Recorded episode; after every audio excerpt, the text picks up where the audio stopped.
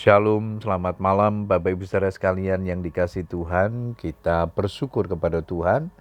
Malam hari ini kembali kita diberikan kesempatan berdoa dengan keluarga kita. Setelah sepanjang hari ini kita disibukkan dengan segala aktivitas dan kegiatan kita. Namun sebelum berdoa saya akan membagikan firman Tuhan yang malam hari ini diberikan tema berani membayar harga Ayat mas kita di 1 Tesalonika 2 ayat yang kedua, firman Tuhan berkata demikian, telah dianiaya dan dihina di Filipi, namun dengan pertolongan Allah kita, kami beroleh keberanian untuk memberitakan Injil Allah kepada kamu dalam perjuangan yang berat. Bapak Ibu Saudara sekalian, karena pertolongan Roh Kudus, pelayanan Paulus berdampak sangat besar, banyak orang menjadi percaya dan diselamatkan. Paulus berani membayar harga, yaitu dia harus melewati berbagai ujian, kesukaran, penderitaan, dan aniaya. Sebelum pergi menuju ke Tesalonika, Paulus harus mengalami banyak penderitaan di Filipi. Dalam kisah Rasul 16 ayat 22 sampai dengan 24 di sana dicatat, orang banyak bangkit menentang mereka. Lalu pembesar-pembesar kota itu menyuruh mengoyakkan pakaian dari tubuh mereka dan mendera mereka.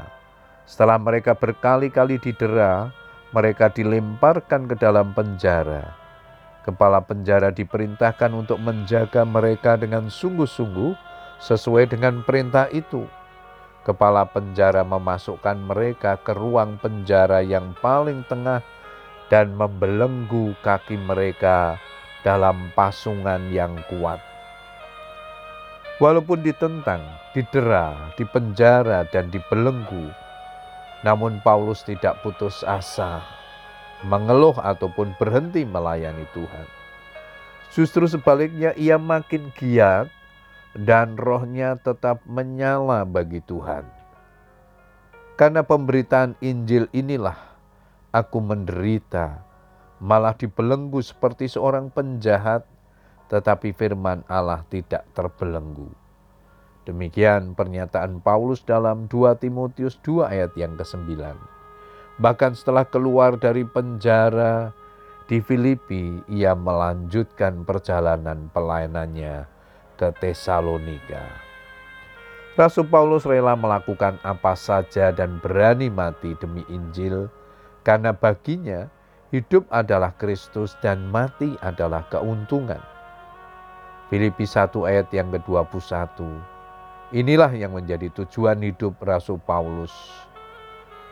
Yang ku kehendaki ialah mengenal dia dan kuasa kebangkitannya dan persekutuan dalam penderitaannya, di mana aku menjadi serupa dengan dia dalam kematiannya. Filipi 3 ayat yang ke-10. Mati bagi Injil itu bagikan benih yang ditanam di ladang. Pada saatnya akan bertumbuh dan menghasilkan buah Sebab jika biji atau benih tidak mati terlebih dahulu di dalam tanah, ia tidak akan bertumbuh dan menghasilkan buah. Tuhan Yesus terlebih dahulu telah memberikan teladan hidupnya, rela mengorbankan nyawanya demi menebus dosa manusia, sehingga banyak orang yang diselamatkan. Bagaimanakah dengan kita?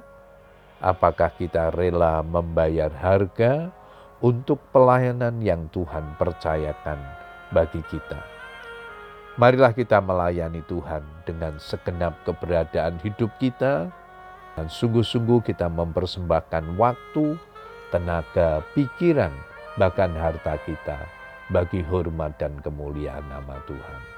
Selamat berdoa dengan keluarga kita, tetap semangat berdoa. Tuhan Yesus memberkati kita semua. Amen.